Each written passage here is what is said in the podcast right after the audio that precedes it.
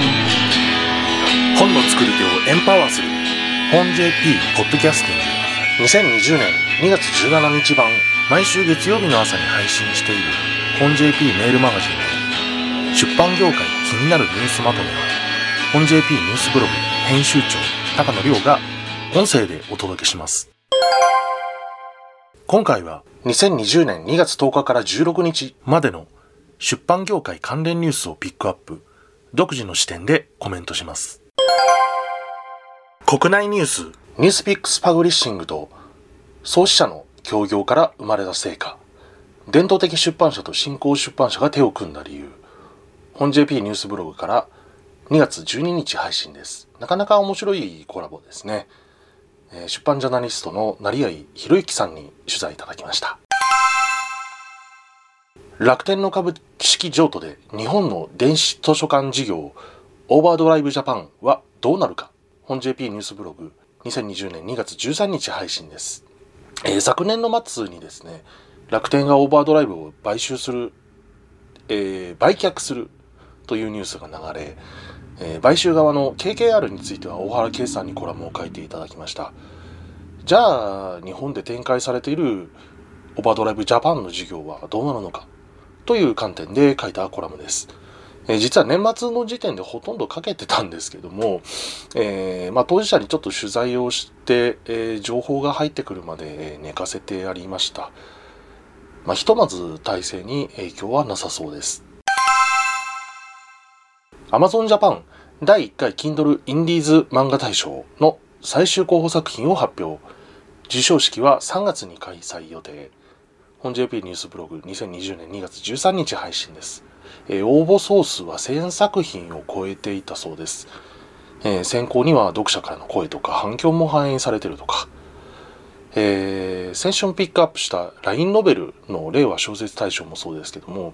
えーまず公開してでそれから読者の反応というのを、まあ、いわば下読み的に使うという形ですねとても合理的だと思います。えー単純な投稿サイトと、えー文学賞の、まあ、中間に位置するようなイメージでしょうか。インターネット白書アーカイブで2019年版が無料公開に最新版インターネット白書2020発行に合わせ本 JP ニュースブログ2020年2月14日配信です。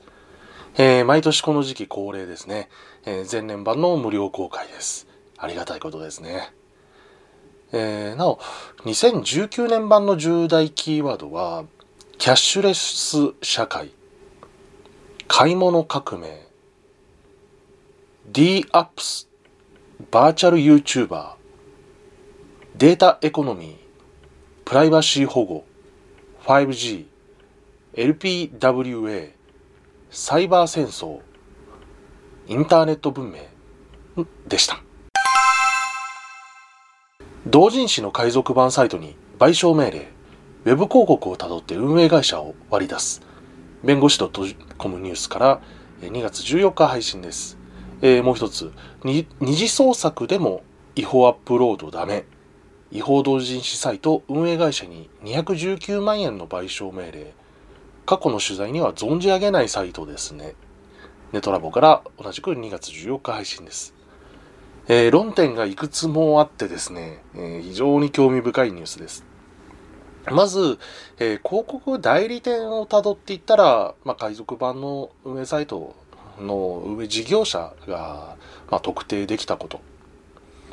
えーその運営事業者は、えー2018年6月時点でネトラボが特定していたこと。また、えー海賊版サイトとは別に、えーその運営事業者が、込み込みという、えー正規版の電子書店を運営していたこと、えーこちら昨年11月末で閉鎖をしています、えーインターネットアーカイブ確認したら、えー正規版の ABJ マークも貼られていました。また、えー被告がですね、えー二次創作同人誌は著作権を主張できないというようなことを言ってたんですが、えー見事に裁判所からは却下されているということ、えーあと、えーシミラーウェブという、えーサービスがあるんですがそちらのトラフィック分析をもとに算出した被害額というのは認定されなかったということですね、えー、一番最後の論点については2018年に、えー、ブロッキングの法制化検討が行われていた時にもシミラウェブのデータを根拠した3000億円という被害額が信頼できるできないという、えー、議論になってましたが、まあ、今回の地裁判決では信用できないということに、えー、軍配が上がりました。海外ニュース電子版の購読者が200万人にウォール・ストリート・ジャーナルえ共同通信から2月11日配信です。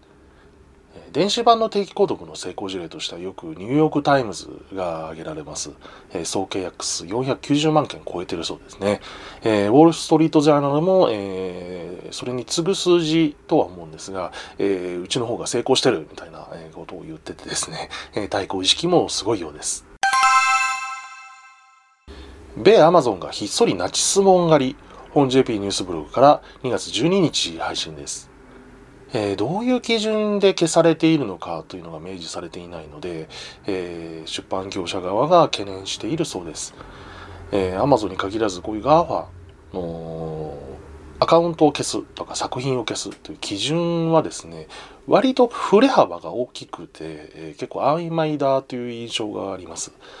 えー、昔トラブルダークネスがいきなり消されたとかありましたね。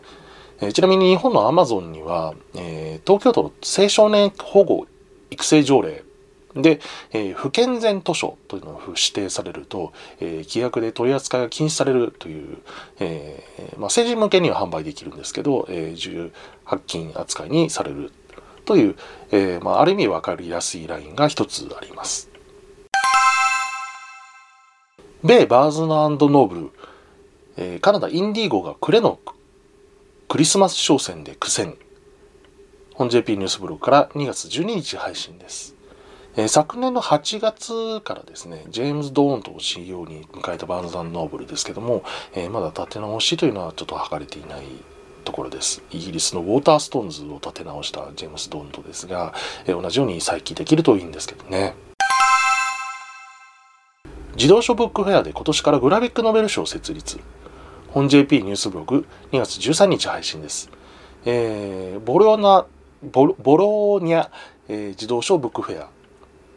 で、えー、グラフィックノベル賞の設立ですね。この公式サイトには、えー、実はカテゴリーコミックスというふうに表記されています。